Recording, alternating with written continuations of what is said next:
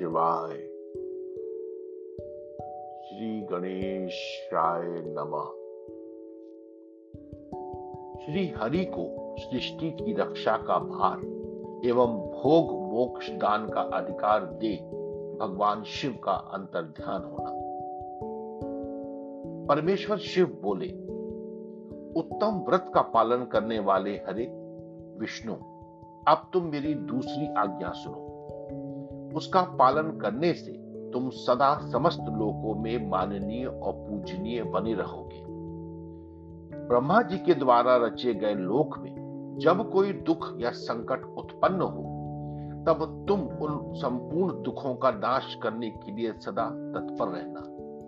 तुम्हारे संपूर्ण दुस्सह कार्यों में मैं तुम्हारी सहायता करूँगा। तुम्हारे जो दुर्जय और अत्यंत उत्कृष्ट शत्रु होंगे उन सबको मैं मार गिराऊँगा हरे तुम नाना प्रकार के अवतार धारण करके लोक में अपनी उत्तम कीर्ति का विस्तार करो और सबके उद्धार के लिए तत्पर रहो। तुम रुद्र के ध्येय हो और रुद्र तुम्हारे ध्येय तुम में और रुद्र में कुछ भी अंतर नहीं है। जो मनुष्य रुद्र का भक्त होकर तुम्हारी निंदा करेगा उसका सारा पुण्य तत्काल भस्म हो जाएगा। पुरुषोत्तम विष्णु, तुमसे द्वेष करने के कारण मेरी आज्ञा से उसको नरक में गिरना पड़ेगा। यह बात सत्य है सत्य है, इसमें संशय नहीं है।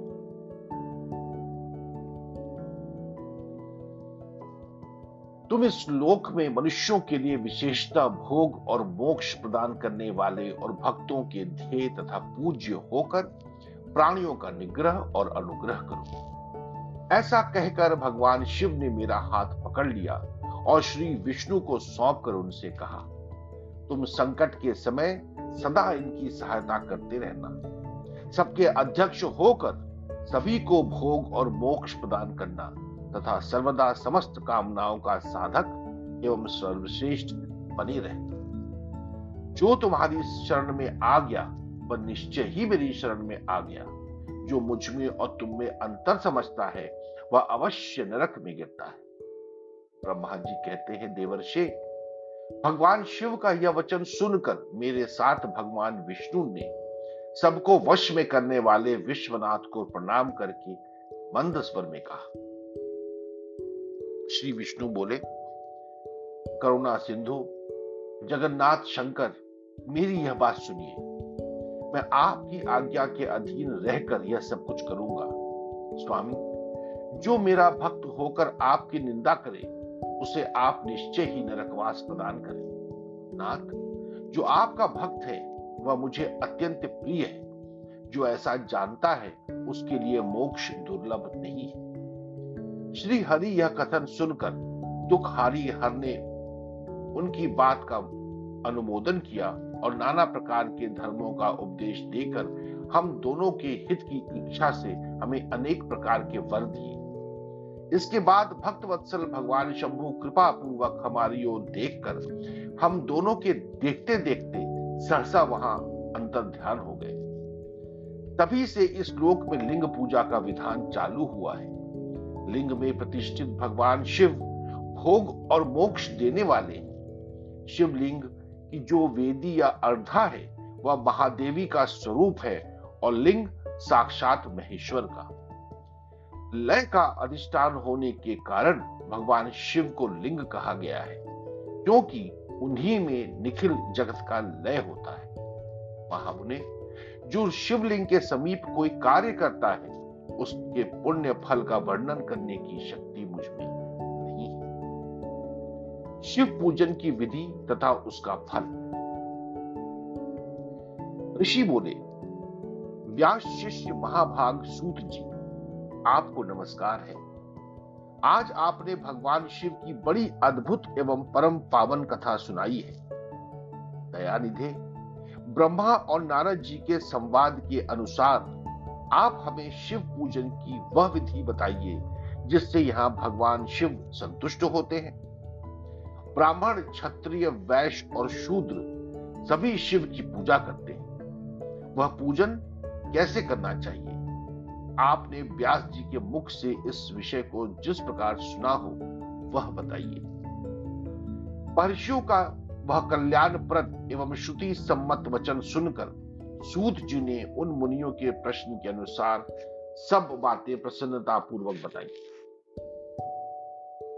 सूत जी बोले, मुनीश्वरों आपने बहुत अच्छी बात पूछी है, परंतु वह रहस्य की बात है। मैंने इस विषय को जैसा सुना है और जैसी मेरी बुद्धि है, उसके अनुसार आज कुछ कह रहा हूँ। जैसे आप लोग पूछ रहे हैं, उसी तरह पूर्व काल में व्यास जी ने शरद कुमार जी से पूछा था। फिर उसे उपमन्यु जी ने भी सुना था। व्यास जी ने शिव पूजन आदि जो भी विषय सुना था उसे सुनकर उन्होंने लोक हित की कामना से मुझे पढ़ा दिया था। इसी विषय को भगवान श्री कृष्ण ने महात्म उपमन्यु से सुना था। पूर्व काल में ब्रह्मा जी ने नारद जी से इस विषय में जो कुछ कहा था, वही इस समय मैं कहूँगा। ब्रह्मा जी ने कहा, नारद, मैं संक्षेप से लिंग पूजन की विधि बता रहा हूँ, सुनो। जैसा पहले कहा गया है वैसा जो भगवान शंकर का सुखमय, निर्मल एवं सनातन रूप है, उसका उत्तम भक्ति भाव से पूजन करे, इससे समस्त मनोवांछित फलों की प्राप्ति होगी। दरिद्रता, रोग, दुख तथा शत्रु जनित पीड़ा, ये चार प्रकार के पाप, कष्ट तभी तक रहते हैं जब तक मनुष्य भगवान शिव का पूजन नहीं करता।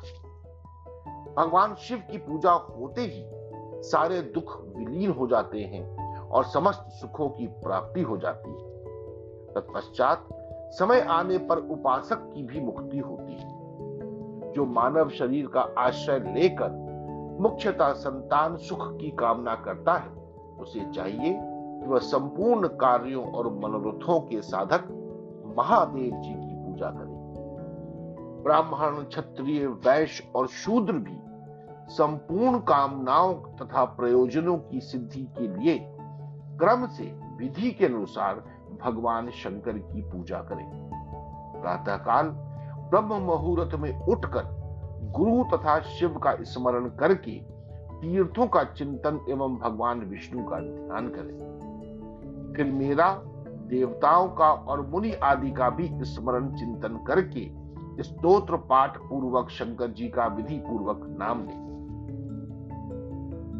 उसके बाद शैया से उठकर निवास स्थान से दक्षिण दिशा में जाकर मल त्याग करें। उन्हें एकांत में मलोत्सर्ग करना चाहिए। उससे शुद्ध होने के लिए जो विधि मैंने सुन रखी है, उसी को आज कहता हूँ, मन को एकाग्र करके सुनो। ब्राह्मण गुदा की शुद्धि के लिए उसमें पाँच बार शुद्ध मिट्टी का लेप करे और धोए। क्षत्रिय चार बार वैश्य तीन बार और शूद्र दो बार विधि पूर्वक गुदा की शुद्धि के लिए उसमें मिट्टी लगाए लिंग में भी एक बार प्रयत्न पूर्वक मिट्टी लगानी चाहिए। तत्पश्चात बाएँ हाथ में दस बार और दोनों हाथों में सात बार मिट्टी लगाकर धोएँ। सात, प्रत्येक पैर में तीन तीन बार मिट्टी लगाएँ, फिर दोनों हाथों में भी मिट्टी लगाकर धोएँ। स्त्रियों को शूद्र की ही भांति अच्छी तरह मिट्टी लगानी चाहिए। हाथ पैर धोकर पूर्ववत शुद्ध मिट्टी लें और उसे लगाकर दांत साफ़ करें। फिर अपने वर्ण के अनुसार मनुष्य दत्वन करें। ब्राह्मण को बारह अंगुल की दत्वन करनी चाहिए। क्षत्रिय ग्यारह अंगुल, वैश्य दस अंगुल और शूद्र नौ अंगुल की दत्वन करें। यह दत्वन का मान बताया गया।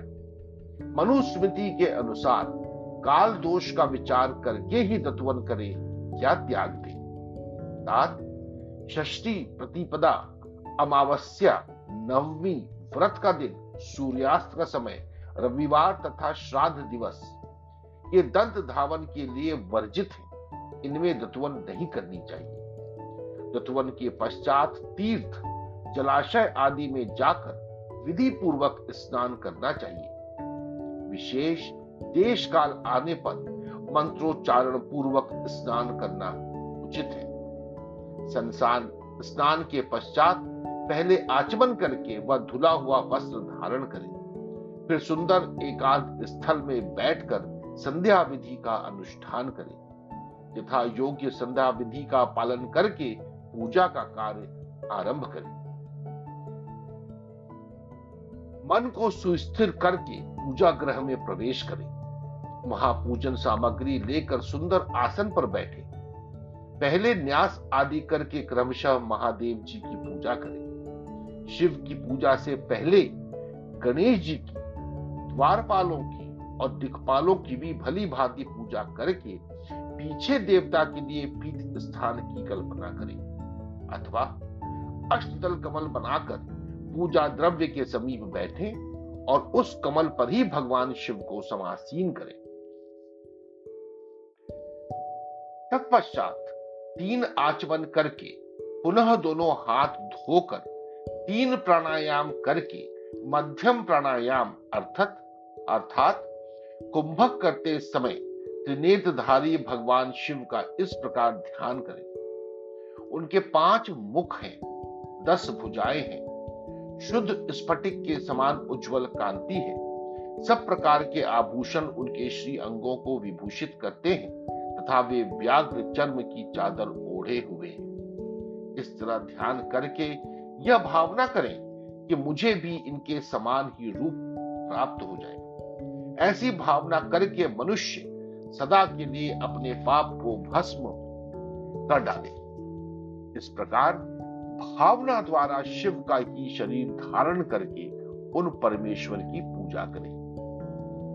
शरीर शुद्धि करके मूल मंत्र का क्रमशः न्यास करें अथवा सर्वत्र प्रणव की षडंग न्यास करें।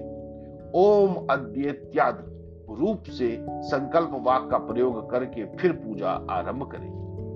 पाद्य अर्घ्य और आचमन के लिए पात्रों को तैयार करके रखें। बुद्धिमान पुरुष विधि पूर्वक भिन्न भिन्न प्रकार के नौ कलश स्थापित करें। उन्हें कुशाओं से ढक कर रखें। और कुशाओं से ही जल लेकर उन सब का प्रोक्षण करें। तत्पश्चात उन उन सभी पात्रों में शीतल डल डालें। फिर बुद्धिमान पुरुष देखभाल कर प्रणव मंत्र के द्वारा उनमें निम्नांकित द्रव्यों को डालें।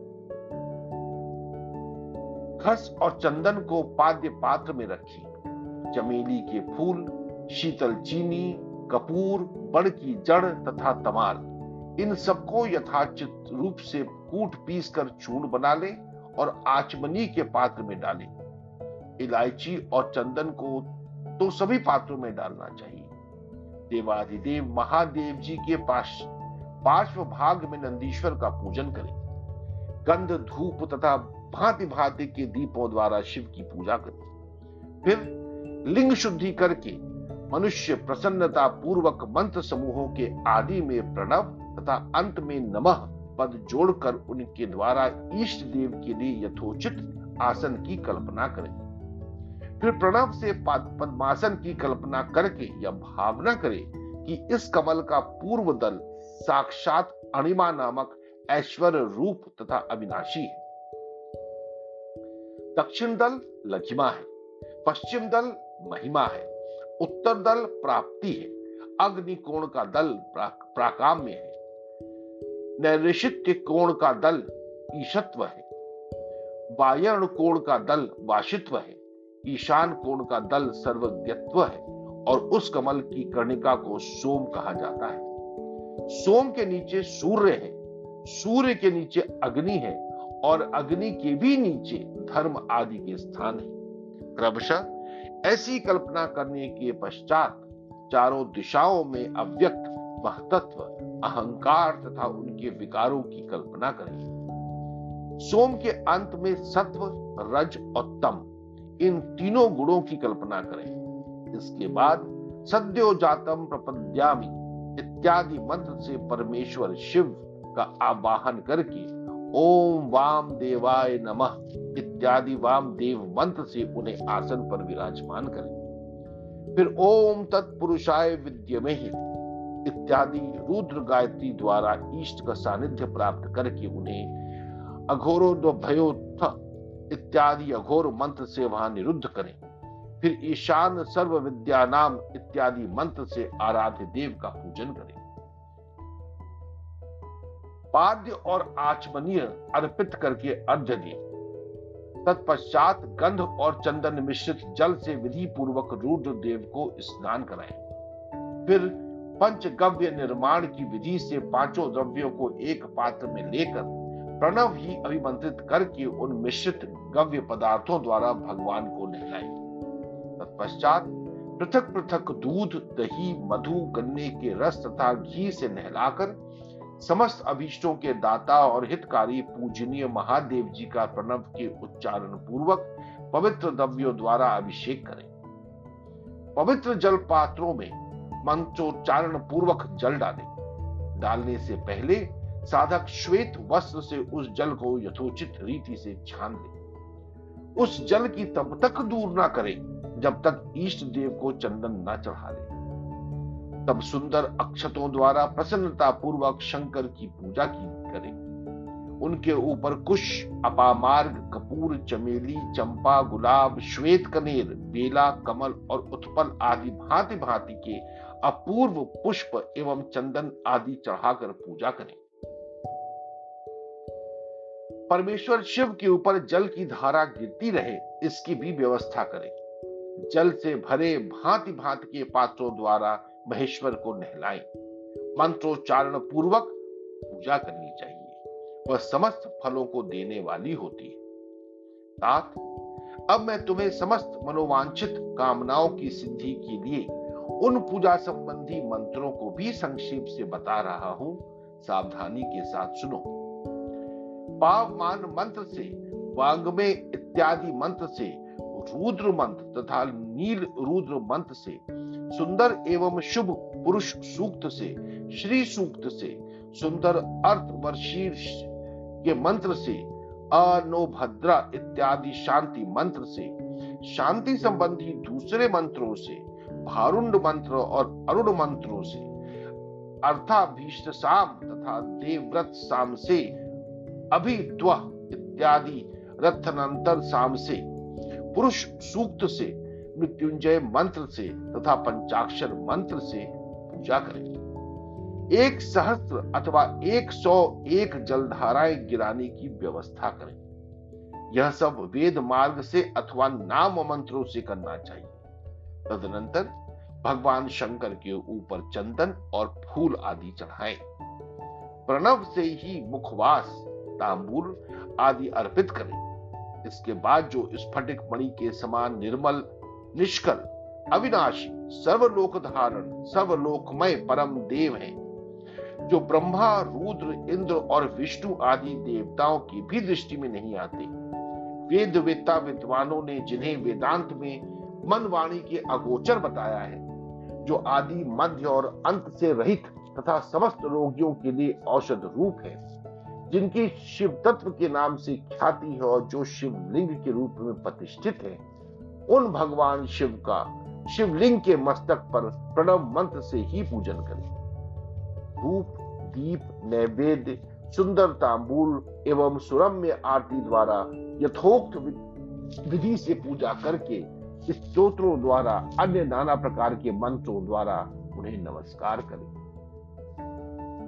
फिर अर्घ्य देकर भगवान के चरणों में फूल बिखेरें और साष्टांग प्रणाम करके देवेश्वर शिव की आराधना करें। फिर हाथ में फूल लेकर खड़ा हो जाए और दोनों हाथ जोड़कर निम्नांकित मंत्र से सर्वेश्वर भगवान शिव की पुनः प्रार्थना करें। अज्ञान आदि व ज्ञान जप पूजा दिकम मया, कृतम तदस्तु सफलम, कृपया तव शंकर। कल्याणकारी शिव मैंने अनजान में अथवा जानबूझ बूझ कर जो जप पूजा आदि सत्कर्म किए हो, वे आपकी कृपा से सफल हो। इस प्रकार पढ़कर भगवान शिव के ऊपर प्रसन्नता पूर्वक फूल चढ़ाएँ। स्वास्थ्य वाचन करके नाना प्रकार की आशी प्रार्थना करें। फिर शिव के ऊपर मार्जन करना चाहिए।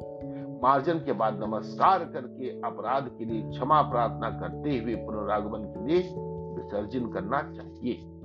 इसके बाद अद्या से आरंभ होने वाले मंत्र का उच्चारण करके नमस्कार करें। फिर संपूर्ण भाव से विभोर हो इस प्रकार प्रार्थना करें। शिवे भक्ति शिवे भक्ति शिवे भक्ति भवे भवे। अन्यथा शरणम नास्ति, त्वमेव शरणम मम देव। प्रत्येक जन्म में मेरी शिव में ही भक्ति हो, शिव में ही भक्ति हो, शिव में ही भक्ति हो। शिव के सिवा दूसरा कोई मुझे शरण देने वाला नहीं। महादेव, आप ही मेरे लिए शरण दाता है। इस प्रकार प्रार्थना करके संपूर्ण सिद्धियों के दाता, देवेश्वर शिव का पराभक्ति के साथ द्वारा पूजन करें। विशेषता गले की आवाज़ से भगवान को संतुष्ट करें। फिर सब परिवार नमस्कार करके अनुपम प्रसन्नता का अनुभव करते हुए समस्त लौकिक कार्य सुख पूर्वक करता रहे। जो इस प्रकार शिव भक्ति परायण हो, प्रतिदिन पूजन करता है, उसे अवश्य ही पग पग पर सब प्रकार की सिद्धि प्राप्त होती है। वह उत्तम वक्ता होता है तथा उसे मनोवांछित फल की निश्चय ही प्राप्ति होती है। रोग, दुख दूसरों के निमित्त से होने वाला उद्वेग कुटिलता तथा विष आदि के रूप में जो जो कष्ट उपस्थित होता है, उससे कल्याणकारी परम शिव अवश्य नष्ट कर देते उस उपासक का कल्याण होता है।